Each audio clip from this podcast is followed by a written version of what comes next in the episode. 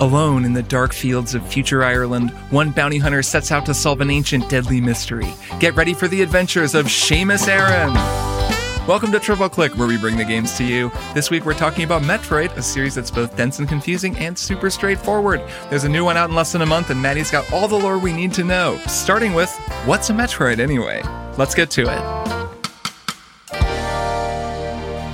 I'm Kirk Hamilton. I'm Maddy Myers. And I'm Jason Schreier. Hello. Hi. Hello. So It's nice to see both of you. Football is back, fall is in the air, and we are ready to record a podcast.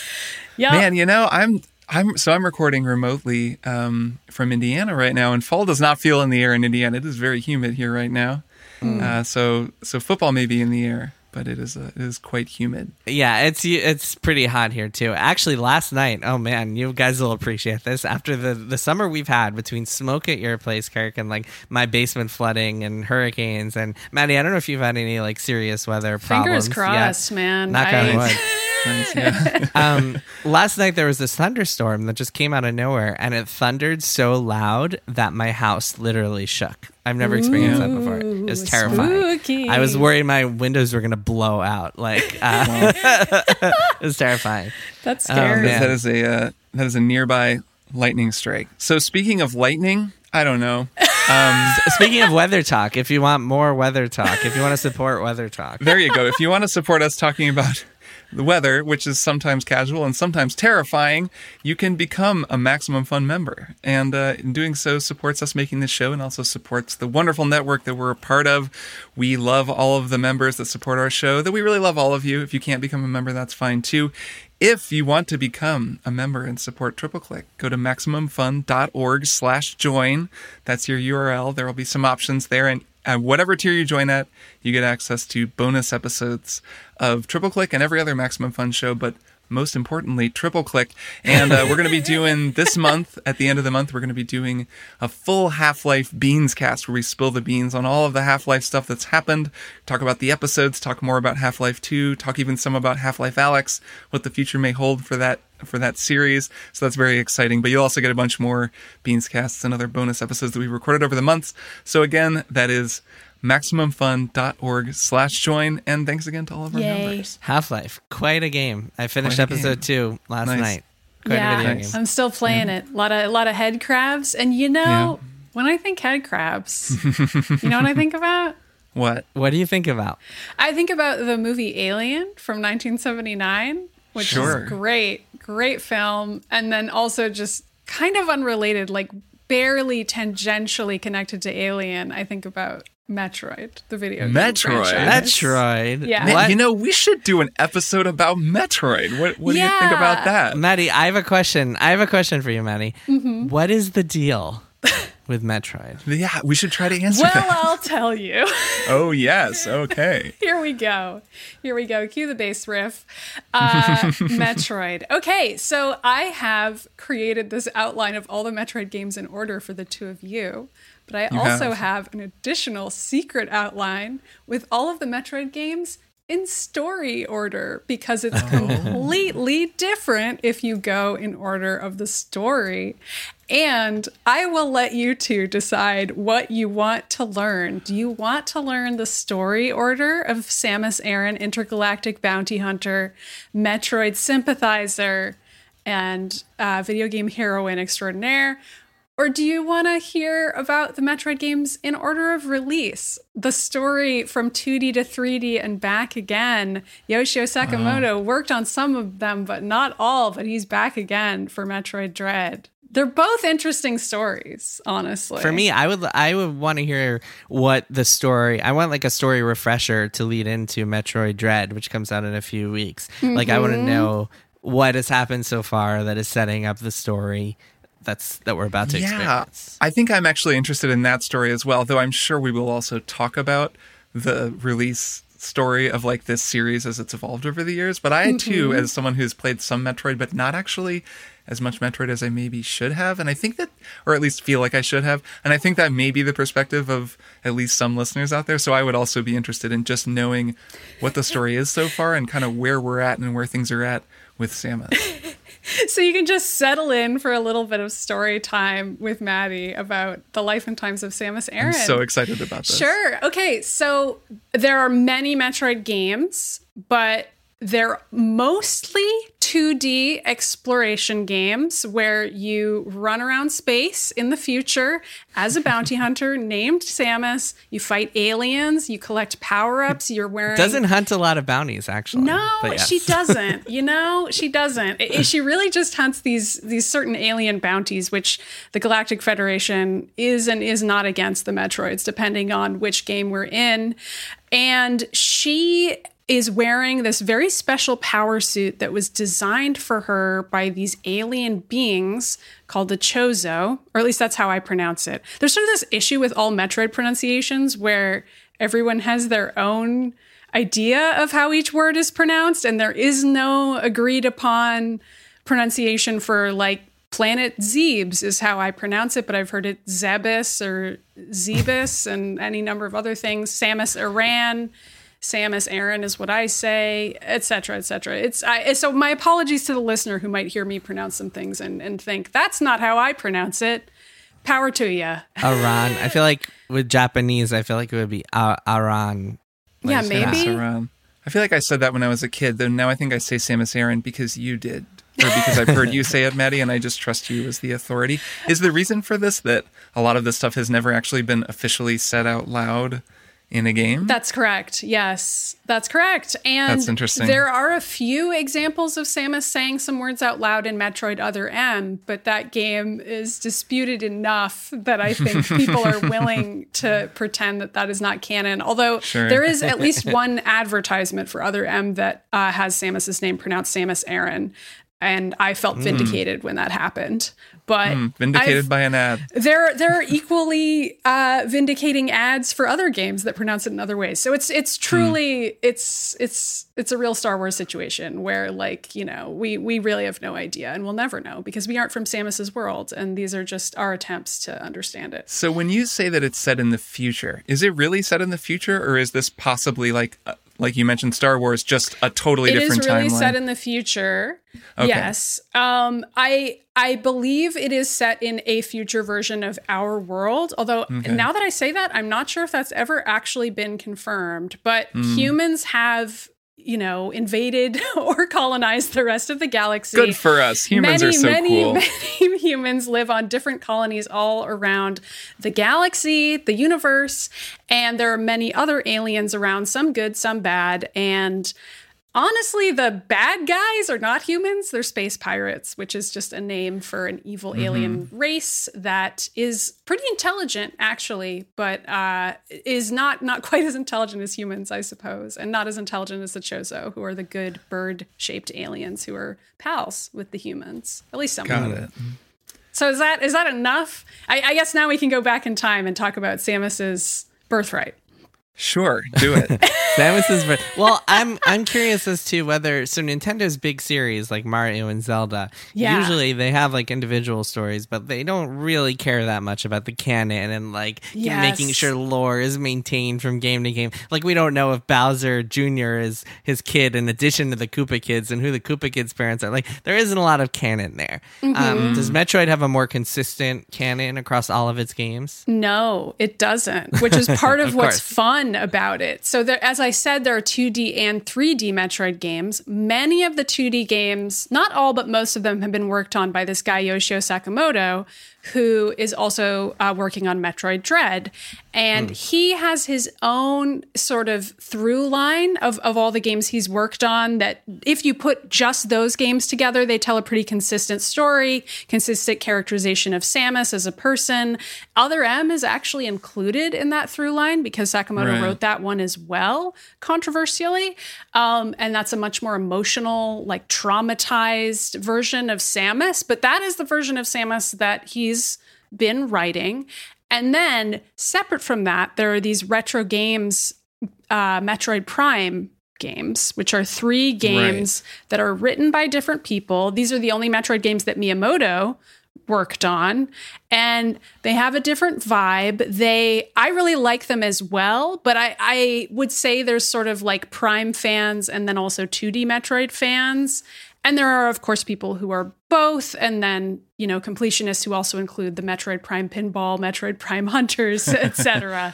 in their lineup. Prime games notably made in the U.S. Unlike yes, most of yes, Nintendo's in Austin, games. Texas. And and to be clear, when you say retro, they are a retro game. You mean they are developed by Yeah, Retro yeah. Studios. They are developed by. They are, I suppose, Retro. also technically retro, maybe at this point, but they Oh, actually feel the most modern in some ways. So, uh, so yeah, just to, to, to That's clarify depressing. that. Yes, uh, the first Metroid Prime came out in 2002, so it is now a retro game by think- Retro yeah, Studios. I think that's probably safe to say. Yeah, almost 20 years. Wow. So I played Metroid Prime uh, back when I was writing for Kotaku. Um, Steven got me to play it, I think, and he and I talked about it a lot, and it was really cool. But that was the first time I'd really played Metroid, like a Metroid game, as a sort of adult, certainly as a game critic.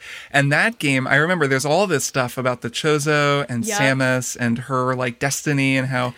Like her armor and the way that they in that trained her and stuff, Yeah. right? And There's being magic. like, whoa, like this is such a involved story. But what you're saying is that is only a prime thing, and that's not really quite. No, okay, so the okay. Prime games do have their own individuated story that is Mm-hmm. told over the course of them, and they are kind of mystical in a way that some of the other Metroid games are. There's a little bit of magical realism. For example, Mother Brain, the antagonist, she's a brain in a jar. People have probably at least seen a picture of her.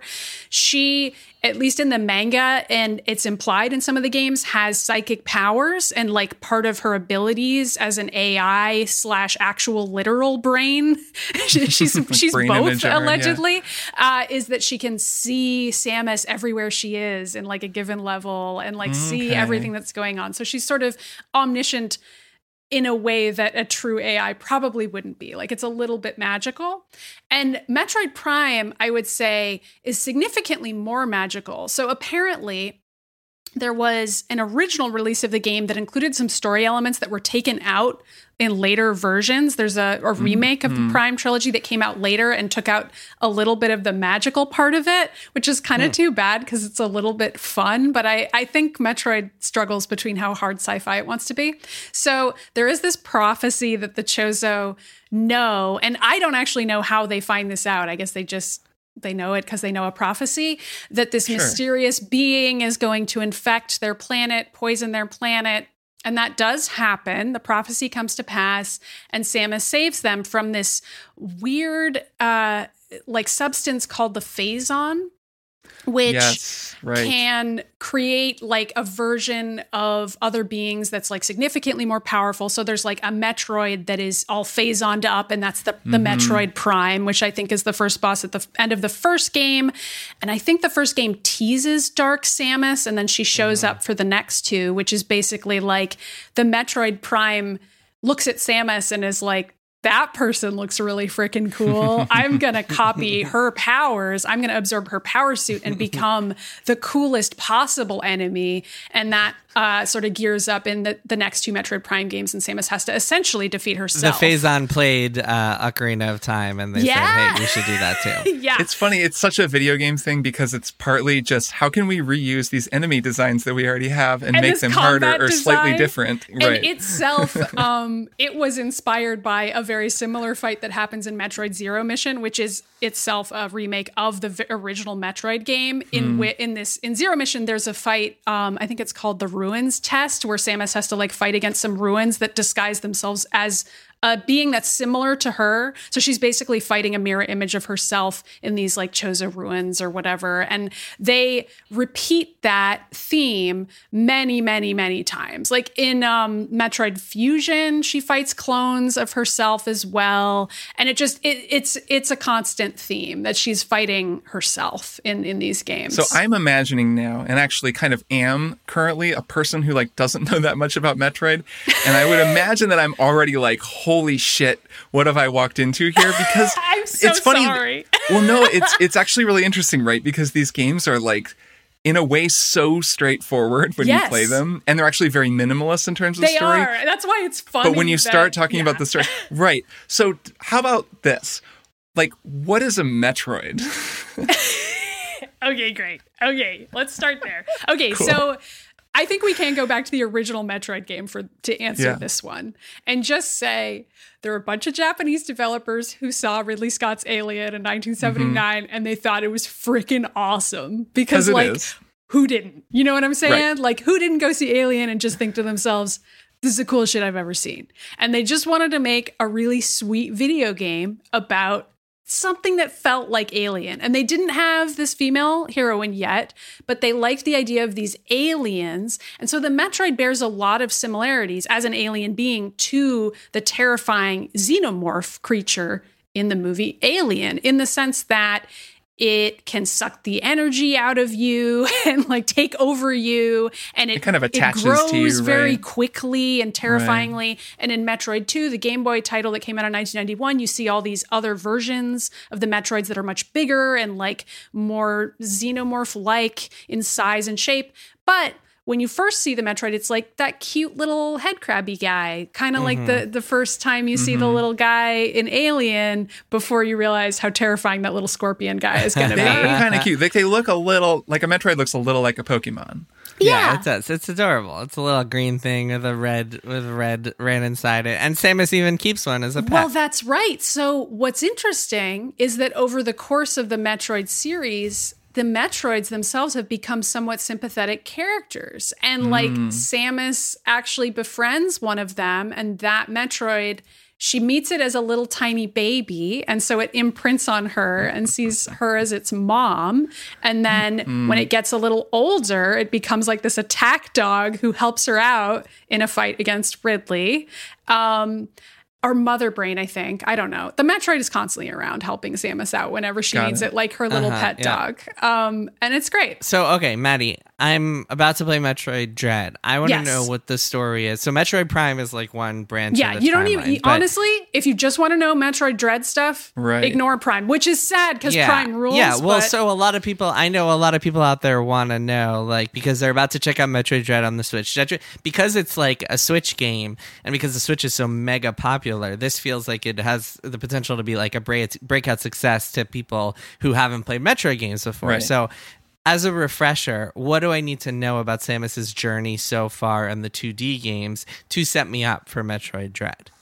Okay, so I would say if you want to play a couple games before you play Metroid Dread, I would recommend Super Metroid if only because it's the greatest game ever and it influenced every Metroidvania. If you've ever heard that term in your life, it is the greatest game ever. So you could Nice. just play that But what anyway. if I don't want to play them? I But just if want you the don't, story. if you Right. don't want that and you just want the story, obviously you can watch some cutscenes on YouTube. But you could also consider a game that isn't actually my favorite, but is the game you would want to play before Metroid Dread, which is called Metroid Fusion. So that was originally a Game Boy Advance game. It's another Yoshio Sakamoto game, and it's very story heavy con- compared to other 2D Metroids.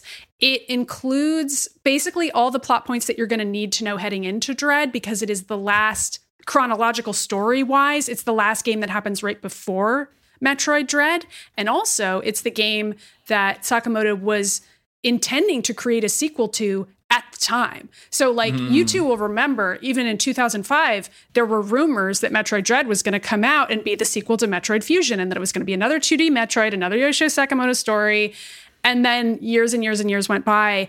And now we know why the delay happened. It was because those stealth mechanics that we saw in those trailers, where the, these creatures are stalking Samus around, the, the like scary robot creatures Right, that she's going to be fighting, that technology wasn't possible to create well enough for Sakamoto's Hmm. tastes at the time. And he just kept really wanting that to be in the So game. he like crawled into a cryo tube and was like, "Awaken me Wake- when yeah, wake me the up when the singularity is this Switch many steps closer." Well, and then Alien Isolation came out, and it was like, oh man, more Alien to be Oh, inspired from. very But, cool. but wait, Maddy, you're giving me homework. I don't want to play Metroid Fusion. Okay, I want to hear so the you're story. skipping it I want Maddy Myers to tell me what happens in Metroid Fusion, and anyone who Okay. doesn't want to know that can just skip ahead. Yep, Yeah. totally. Okay, so it's going to sound a whole lot like the plot of every other Metroid I just said. Instead of Phazon, the antagonistic force in this is the X Parasite.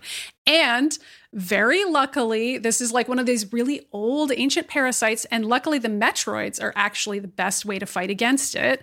And so Samus ends up getting infected by this mysterious substance, and doctors give her a Metroid vaccine and her suit. nice. This is why her suit looks so weird in those trailers is because well you know how her suit almost looks like it's part of her body mass like this it's is, it's is like the fusion suit yes this is the fusion suit Got it's it. like a version of her super awesome Chozo suit that combines with a Metroid. So it's like Samus herself is part Metroid now. So this is Alien Resurrection. This yeah, is like also of, happens yeah, in the yeah, Alien series. Exactly. yes, totally. Um, and um, you may also remember uh, that Samus is part Chozo as well because she was infected with Chozo right. DNA in order for the suit to work. So she's Samus like just keeps getting infected with stuff. Definitely not human anymore, which is part of what's so badass about her. So anyway, she manages to you know, survive everything because she's a Metroid basically now.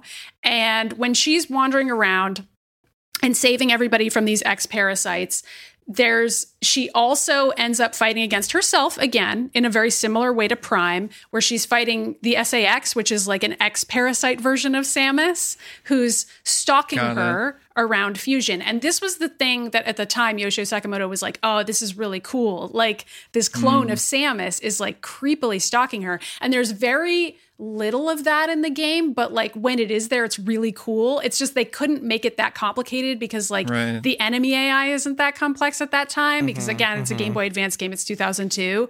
Right. But like, only so much RAM on the yeah, Game Boy Advance. So like you can see the beginnings of what he wanted to do with the game, and like you get why. Oh, okay, this is going to be another game where creatures are stalking Samus. But what's interesting though is that in this version, these robots are stalking Samus, and we don't know why. My pet theory is because she's actually part Metroid at this point. And mm-hmm. so I think the robots, mm. which are mm. Galactic Federation robots that are designed to kill Metroids. Sorry, you're saying the robots in Dread. Yes. This is your theory. Now I'm Dread. sharing okay. story yes. theories about the future. Is that that's why Samus has to defend herself, is because sure. she herself is now an alien life form. So wait a minute. So wasn't there also wasn't there also a storyline? I like the theory. Wasn't there also a storyline? I, I played a bunch of these games, but never really paid attention to the lore or the story, um, and could not get through other M. Um, but isn't there isn't there an ongoing storyline about like Samus taking the baby Metroid with her, having to kill it at some point, or having to abandon it at some point, or something like that? Yeah, I mean, some of that is in other. M. Is that related to Dread? Like, do I have to know yeah. about that for Dread? No, because the Metroid's okay. already dead by then, sadly. Okay, R.I.P. So irrelevant. Um, you can go back and play some old games if you want to know about the baby Metroid dying.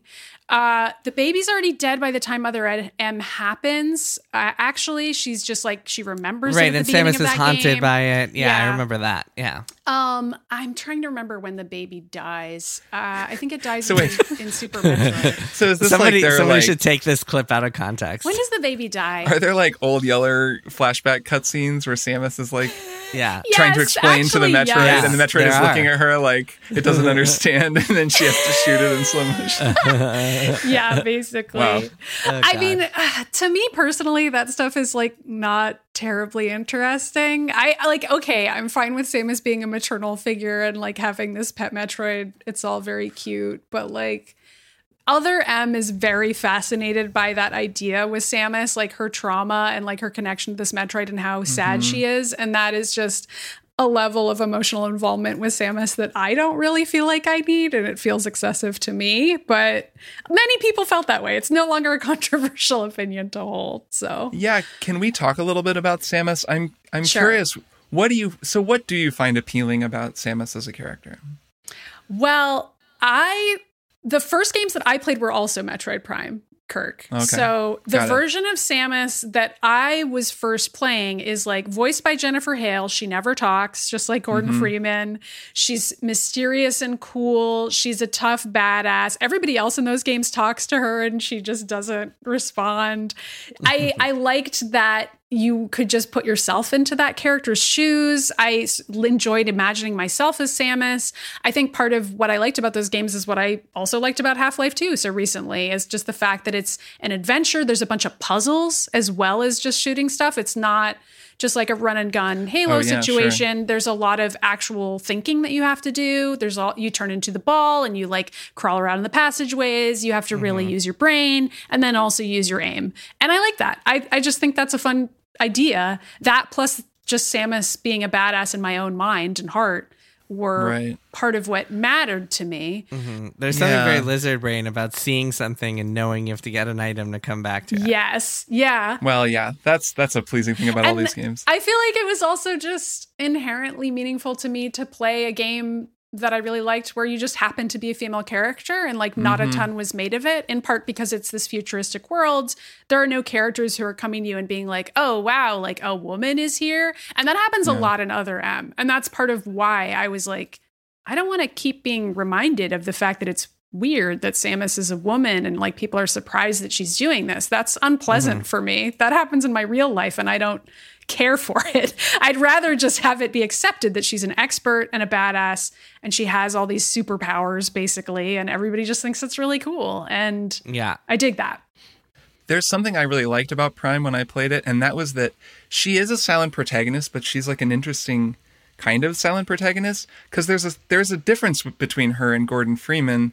She's a little bit more present as a character, just sort of overall in the game. There's there are the things like there's I think I wrote a Kotaku post about this. There's a moment in Prime where you're underwater and you shoot her cannon to activate a, a puzzle or something, and when you fire the charged up cannon, it flashes, and you see her face flash back at you in the visor, and it's mm-hmm. it's a beautiful, uh, just really evocative moment on its own. But also, like you see her kind of wide eyes, and you, for the first time, or at least I, for the first time, really felt this character that I was playing as in her presence, and kind of as a separate thing from myself. Yeah. And I almost don't get that from Gordon Freeman or a lot of other silent protagonists that Gordon Freeman is, you know, yeah, Master the sort of Chief, model etc. for. Yeah. Sure, like well, he talks, but like, but he's still kind of not. He's he's kind of aloof in his Yeah, way. you're right. I mean, But he- but yeah. Gordon is silent. Like Gordon is essentially a non-character. Like they talk about him like he's a person, but you never,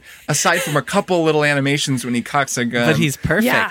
But he's the um, free man. well, and that's almost the, a joke, right? But that's part of what's weird about it too, Right. is that Gordon is so good at everything that he doesn't seem human. And you're right, like Right. because you can't see Gordon's face ever, it does dehumanize him. It distances him from you. And there are also, and in Prime, doesn't she write her own journal entries? I'm just remembering this right now. Fusion might be what you're thinking of. Oh, she has some journal entries in there because this is this is I mean this is part of what I personally don't like about Fusion because it's the beginning of a storyline that would be continued in Other M even though chronologically mm. Fusion takes place after Other M. Interesting. And so in Other M there's this character Adam Malkovich who's Samus's former commanding officer when she's a soldier Right. and they have sort of a weird tension. I think it's kind of debatable as to whether it's like a friendship or a romance. Like it really depends on which writer is critiquing the game. There isn't like a canonical romance between them, but some people have interpreted it that way. Some people just see him as like a father figure to her. I don't really care what he's supposed to be. I don't care for it either way. But he's he's dead at the end of Other M. Spoilers for Metroid, I guess. But like he's dead Right. so. And he this is almost like a Halo thing where they have an AI in Metroid Fusion that is inspired by his personality, which reminds me of how Cortana is like inspired Uh-huh. Yeah. by Master Chief's mom or whatever. Oh, that's right. Oh my God, I forgot that. Why is that a thing? Oh, Halo. It's such a sci-fi 2000s video game thing where they're like, Yeah. what if we created an AI that was like based on a character that you met previously? right. I don't know. So they do that. And um, Adam is the AI in Fusion. And Samus has some diary entries about Adam and her feelings about him dying. But it's super vague and you don't really know what it means at the time. And then Other M came out and people were like, Ooh, this this relationship between them is really odd, no matter which way you slice it. And um, Adam is back again in, in Metroid Dread, and people are already like, "Why? Why is Adam here?" And it's because. Yeah. he's the ship's AI.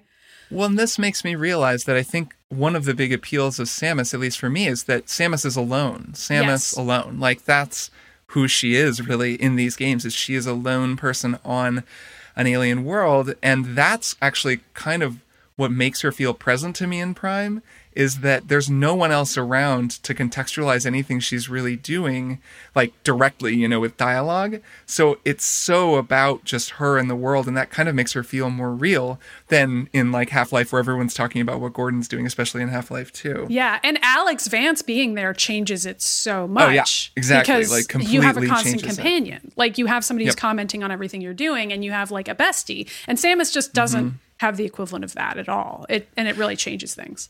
that's when and that vibe like i think about it uh, returnal and the way that people would say Yeah. that returnal was very metroid-ish which it did strike me that way and that was really the thing about that game more than the mechanics or the whatever because when people say oh it's like metroid they immediately go to the whole talked about a million times metroidvania game design style which of course is interesting but in that game it's that you're alone and you're specifically a woman in a spacesuit alone on a very weird planet and um, she spends all of her time talking to herself you know the protagonist of that game which is also very cool but there's no one there to talk to her really like throughout the game and it kind of that is what makes it feel very metroid Yeah, well, uh, they took uh, the lo- the the slogan "In space, no one can hear you scream." They took it literally and were like, "In space, you you don't talk at all." No You may as well not scream because no one's gonna hear you, man. I Like, do think I think yourself. that's that's what's always been one of the things that appeals to people about the Metroid series is that sense of quiet and foreboding and and horror that only comes with isolation. Mm-hmm.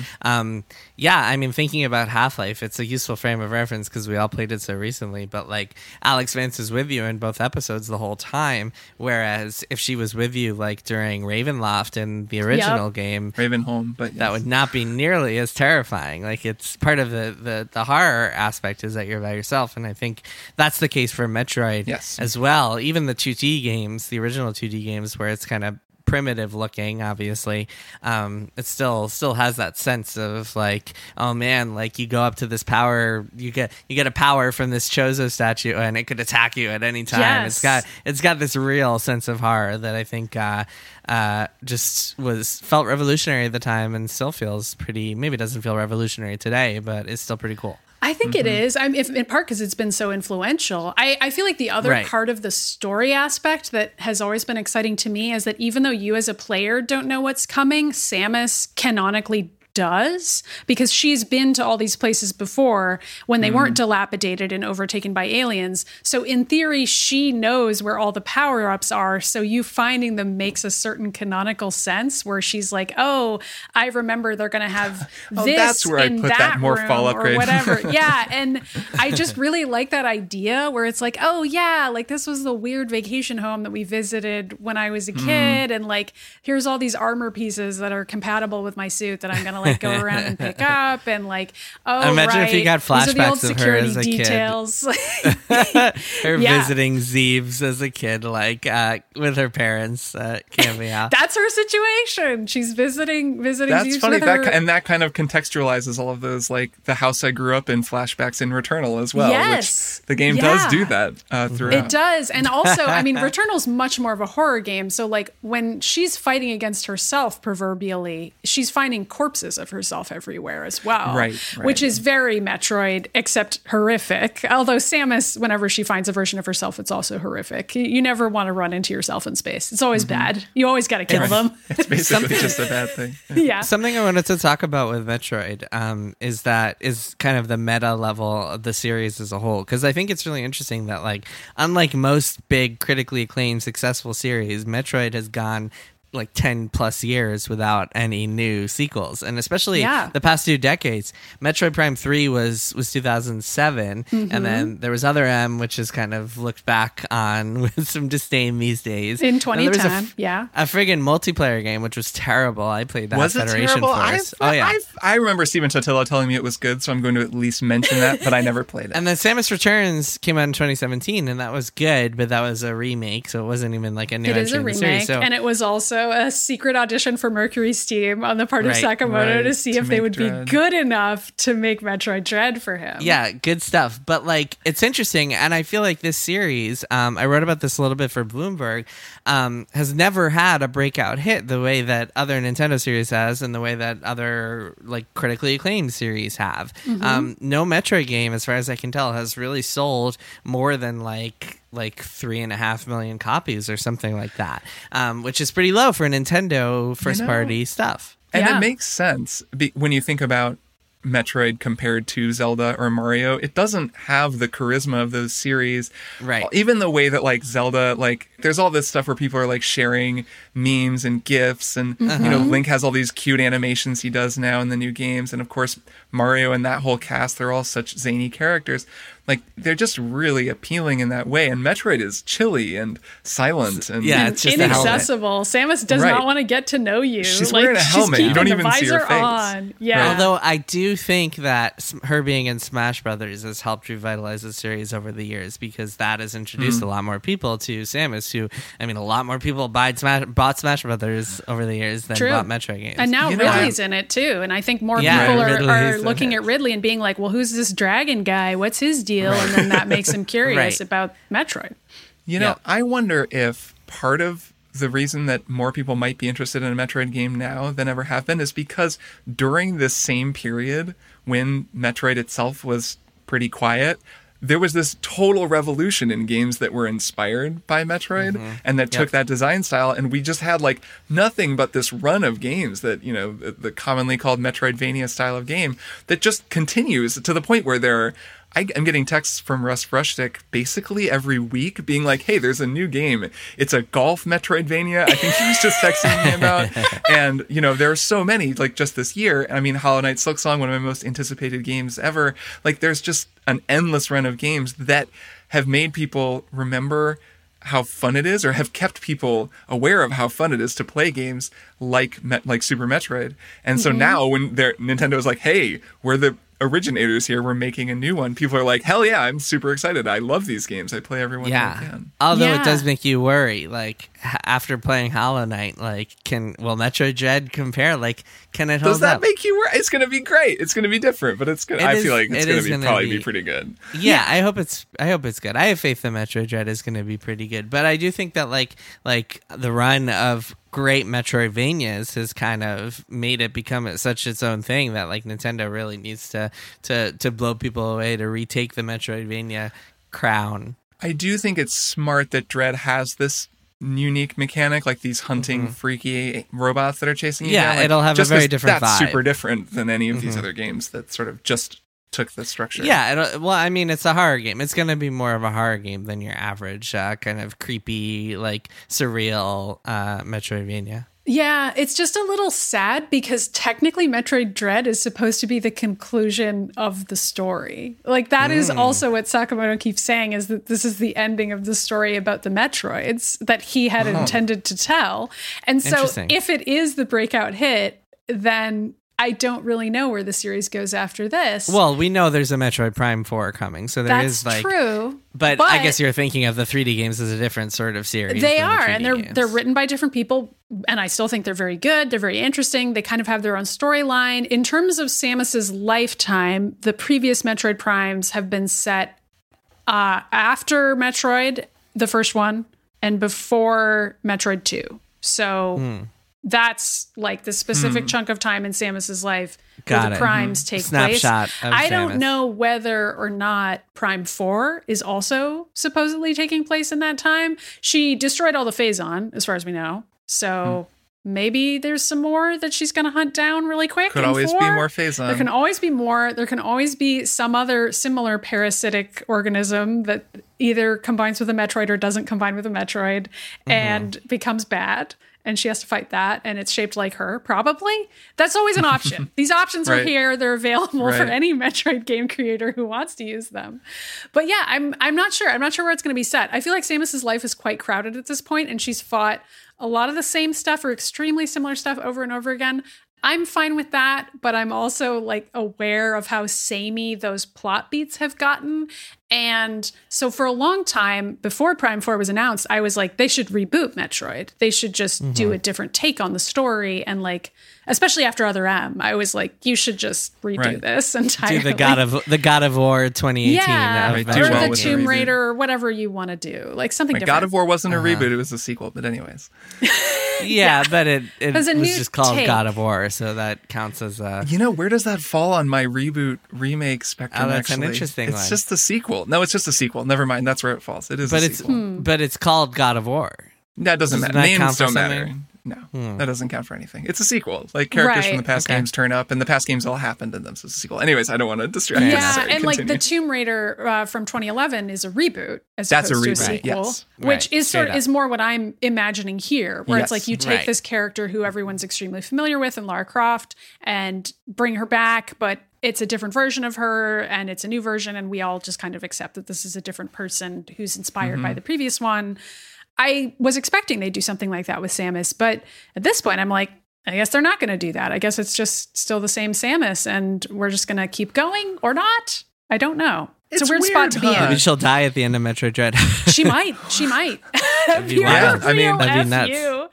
I mean, there's also like an interview where Sakamoto said he didn't consider the Prime games canon. I think he's like walked that back, but there's like a pretty spicy quote from him where he's like, "I don't acknowledge those," and it's yeah, well, it's worth noting. You, me- I mean, you mentioned Sakamoto a lot, but the Prime games were were supervised by Tanabe, who's another, who's the other kind of like the the, Yep. the sibling of the Metroid uh, franchise. Yeah, and I consider them canon. I mean, I hmm. I'm not in a fight with with anyone about who is and isn't a part of Samus's history. I'm also okay with it if some of the canon contradicts itself. Like that doesn't really bother me with a series. I'm just not a person who cares a lot. I just kind of am like they're all different refractions of the same idea. And there's always a way to like go in a new direction. I mean, look at the way that Alien 3 ended, right? I mean, that Mm-hmm. Dread could absolutely end that way, given that it's so similar. I mean, she's fused with a Metroid, and in Alien 3, you know, uh, Ripley was pregnant with a queen alien, and it, she Yeah. could totally die at the end of it. like, that would. What if they do Oh, a man. pregnancy storyline? Oh no! Oh Why did you Let's say hope this? that Metroid Dread is not the Alien 3 of the Metroid series. That would be depressing, but it could happen. Before happen. we go, I think it's pretty cool that all three of us are like each have a Nintendo series that we're most associated with. Maddy, you love Metroid. I'm a Zelda Zelda fan over here, and Kirk is obsessed with Nintendogs. I was wondering what you were going to say. I was like, this has got to be. He's setting up a punchline because he's putting me third, and I don't know what he's going to say because it's not going to be Mario. And you didn't know that we knew how into Nintendogs you you are because you've never That's brought true. it up. You must have seen my playtime. I just think it's really cool. I mean, I see the little pause on your screen. Look, right they're now. good You have Nintendogs. Brent. All right, what can I say? I've never played those actually. Kirk, you're gonna have to do a lore explainer on Nintendogs in a Yes, future what's episode. the deal with Nintendo? In all seriousness, I did play the one on I think 3DS because I I think I got it for free from Nintendo because I was like reviewing or helping review the 3DS. It's a pretty cute game. You pet the dogs. I mean, you pet the dogs with your stylus. Like, what more can hmm, you ask? Interesting, interesting. Okay, It's- that does you- you sound pretty pretty 'em. good. You give them toys. It's pretty. It's pretty good. Yeah, I hope I've inspired some listeners to check out some Metroid games. I, I still recommend Super Metroid over Metroid Fusion, even though the Yeah. latter is the story relevant one for people to pick. I feel like you're fine. I imagine a lot of them are just going to start with Metroid Dread. Like that's what I anticipate But if you happening. finish A lot of that- people That's fine too. Yeah. And then for more. yeah, then you go and you play Super Metroid. I think that would be cool. But yeah, let's see how. I'm optimistic the Metroid Dread is going to be pretty good. So here's hoping. Yeah, I'm, I'm I excited. hope so. All right. Well, if you two don't have any more burning lore questions about Samus Aran, then I guess we can take a break and come back with one more thing. We have wasted this world.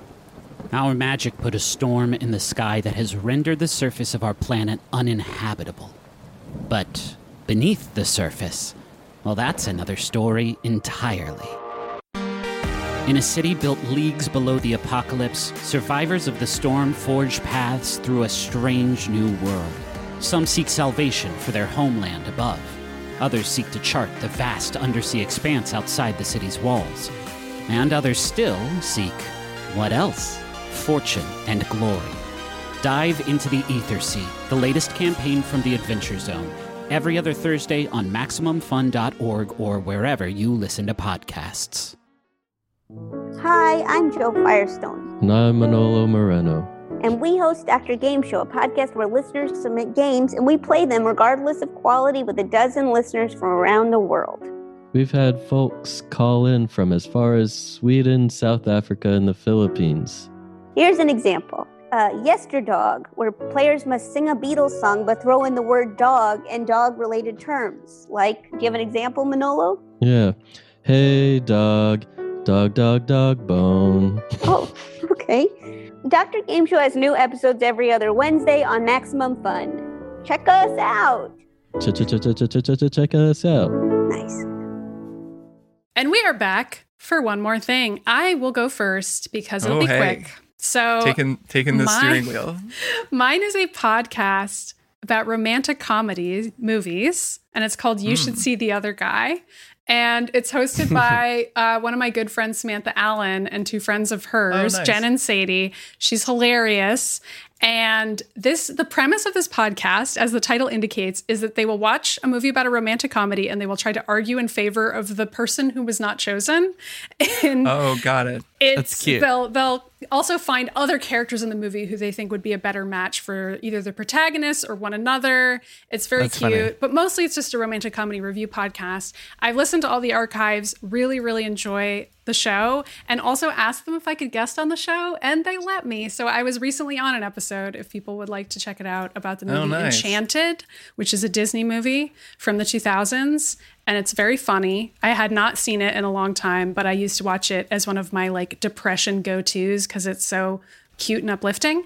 Um, so yeah, if if people want to hear me talk about rom rom coms, uh, you should see the other guy. You can listen to my episode, or you can just listen to other episodes because it's a really fun podcast. That's a It's great, premise. It's making me think of The Baxter. Have you ever seen The Baxter? I only know The Baxter by premise, which is the movie about The Baxter is what they call Mm-hmm. like the guy who's just the like the boyfriend at the beginning who then gets dumped in Oh, favor they of should the do other guy. this one. Yeah, with Michael Showalter. It's a Michael Showalter movie, yeah. Amazing. I should I'm recommend sure they this know it, them. but yeah. Yeah, yeah, yeah. They've done a lot of like they just did 13 going on 30 and 27 dresses and like they've done like Oh, every man. they did Classics. Groundhog Day. I mean, it's it's very funny to try to find another guy in Nice, Groundhog Day by the way. There's like so many other characters in that, but not necessarily There's like the cameraman. There's like Chris other guy. Elliott, but he doesn't They count. they they make Yeah. a strong case for him. nice. Oh, I'll totally listen to that episode. That sounds It's like really fun. show. It's really fun. So yeah, I recommend it. Um, Kirk, why don't you tell us yours? All right. Well, mine is a sports one more thing, which What? isn't usual for me.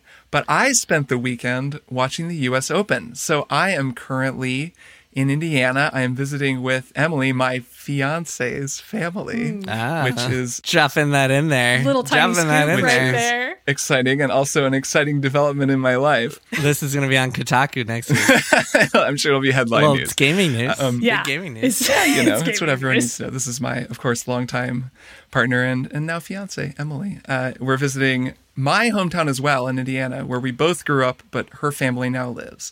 And her family is really into tennis. She played tennis in high school. Her parents both play tennis. They have friends of the family that we were staying with in Michigan for a while who were really into tennis. Everyone was super into tennis. I am not into tennis. And I uh, decided, well, I'm going to learn some about tennis and I'm going to watch the US Open. So while we were watching some of the final matches in the US Open, I had my phone open to a, there are actually a surprising amount of websites that just do rules for like sports rules, like just sportsrules.com, and they just explain the rules. And it's very, very helpful to learn the rules of tennis, specifically the rules of tennis scoring, but also just the rules of the game with a whole family full of tennis playing tennis experts because you know they are always just kind of talking in their tennis lingo and then i can ask questions whenever i want to. But i tried not to ask questions. I tried to just soak it up and uh, and learn the scoring. This was a great us open. So did either of you watch the us open at all? A little bit. Um, It was Djokovic really, really is cool. ridiculous. Yeah, Djokovic. So I learned that no one in this family really cares for Djokovic, and turns out a lot of people don't.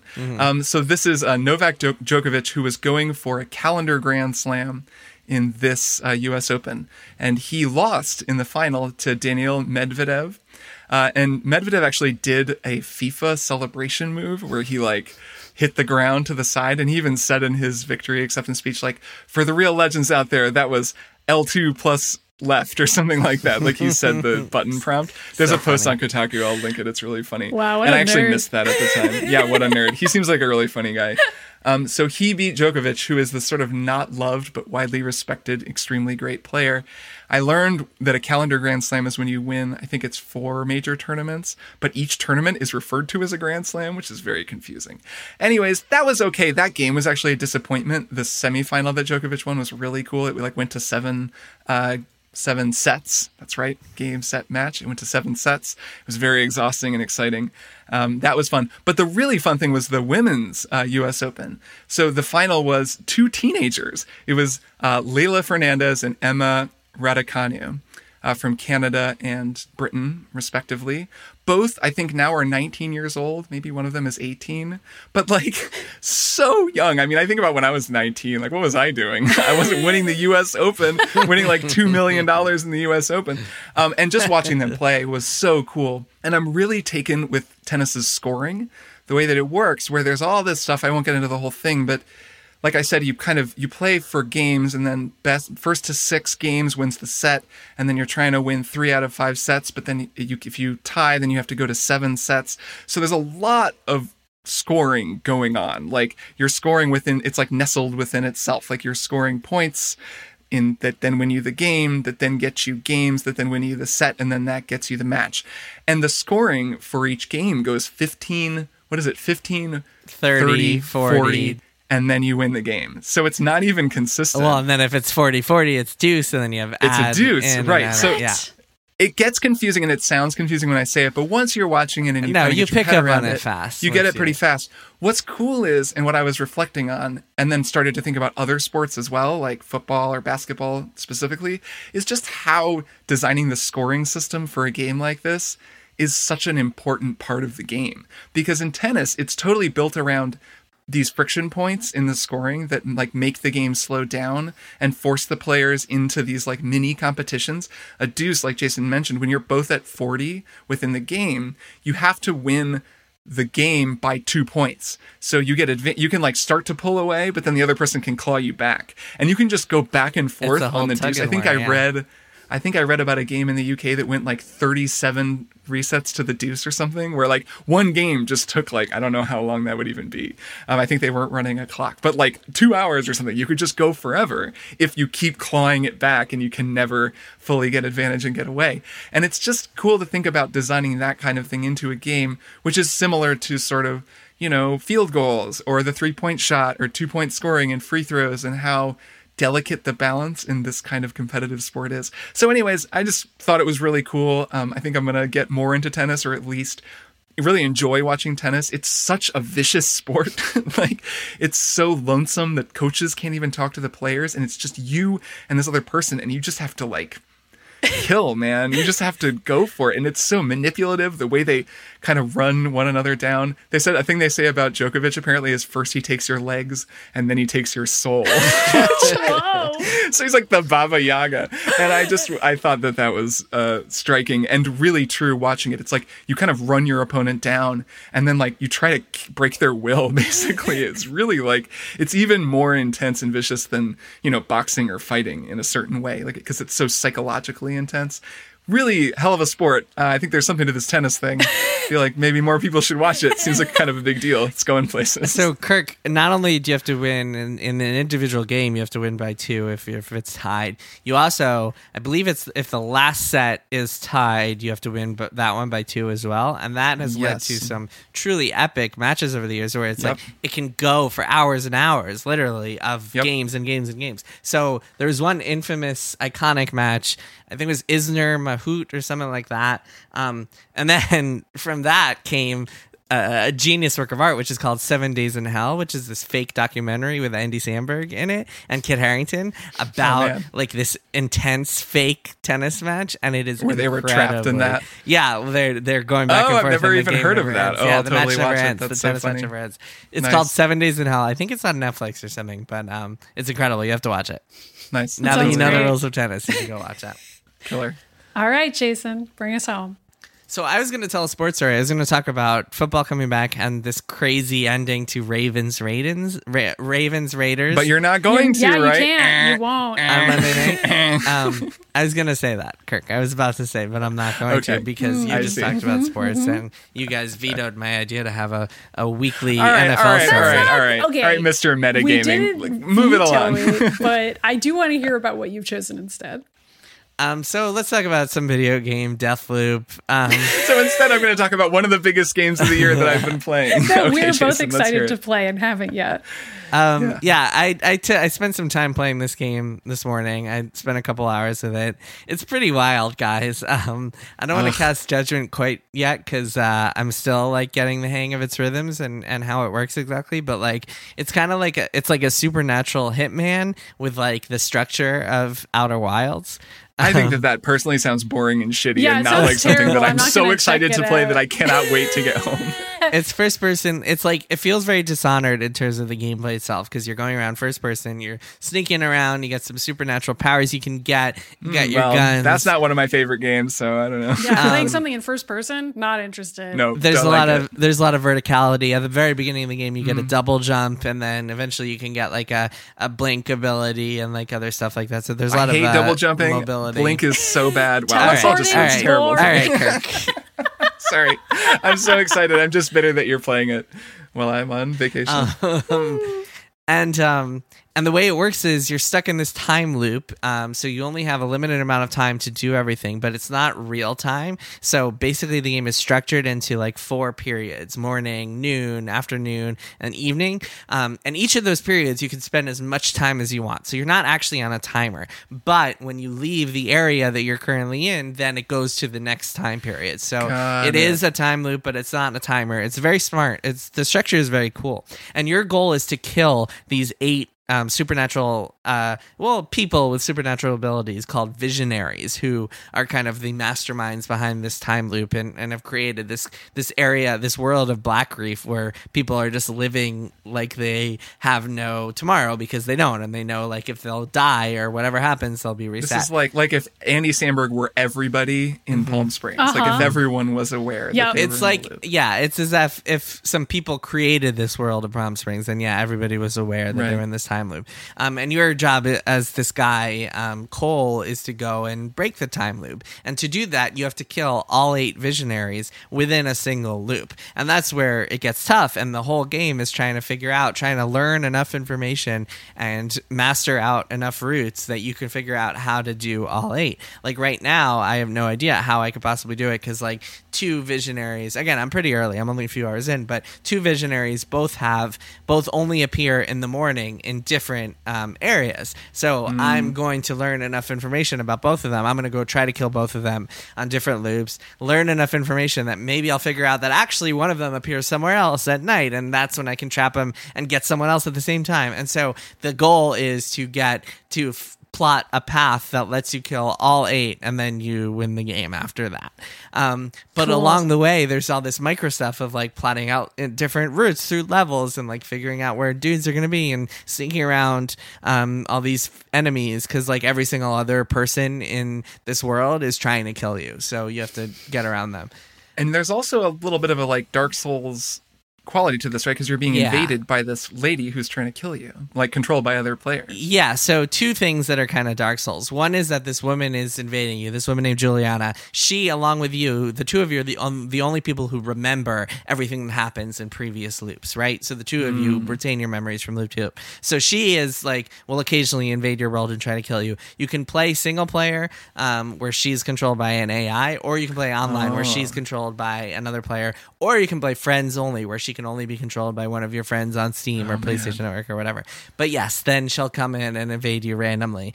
Um, the other Dark Souls element of it is on each loop, the game is very forgiving, um, and it doesn't feel like a roguelike at all, really, despite the the the kind of structure of it. But yeah, um, yeah, that makes on- sense. Every time you go to a new area and a new time period, you have um, three tries. You can die twice and reset your pro- and like you reset a little bit. Um, so it's like you have three lives essentially.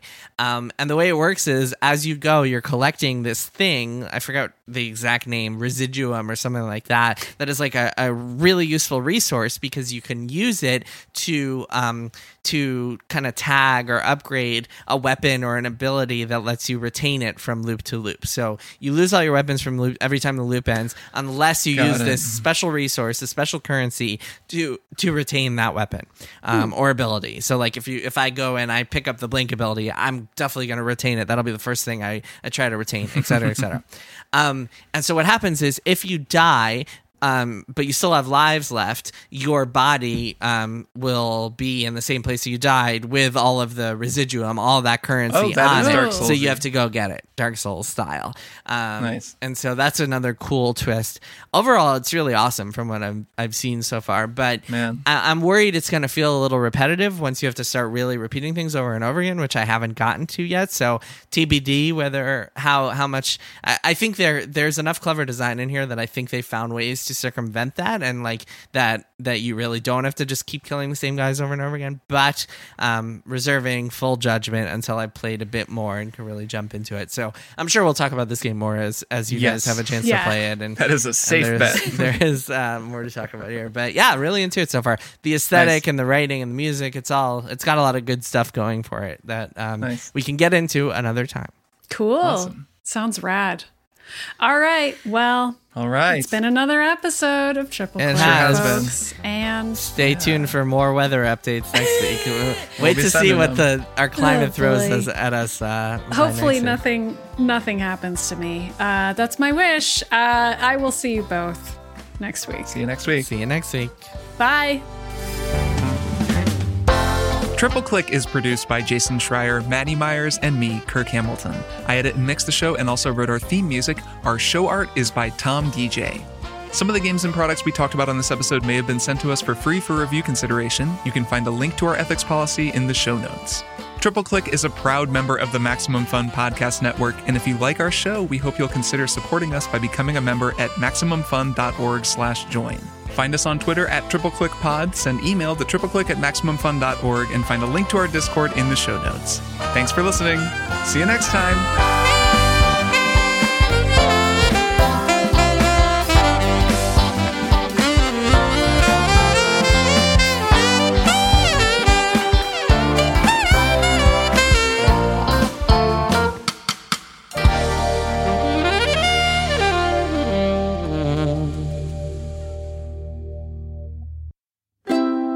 MaximumFun.org.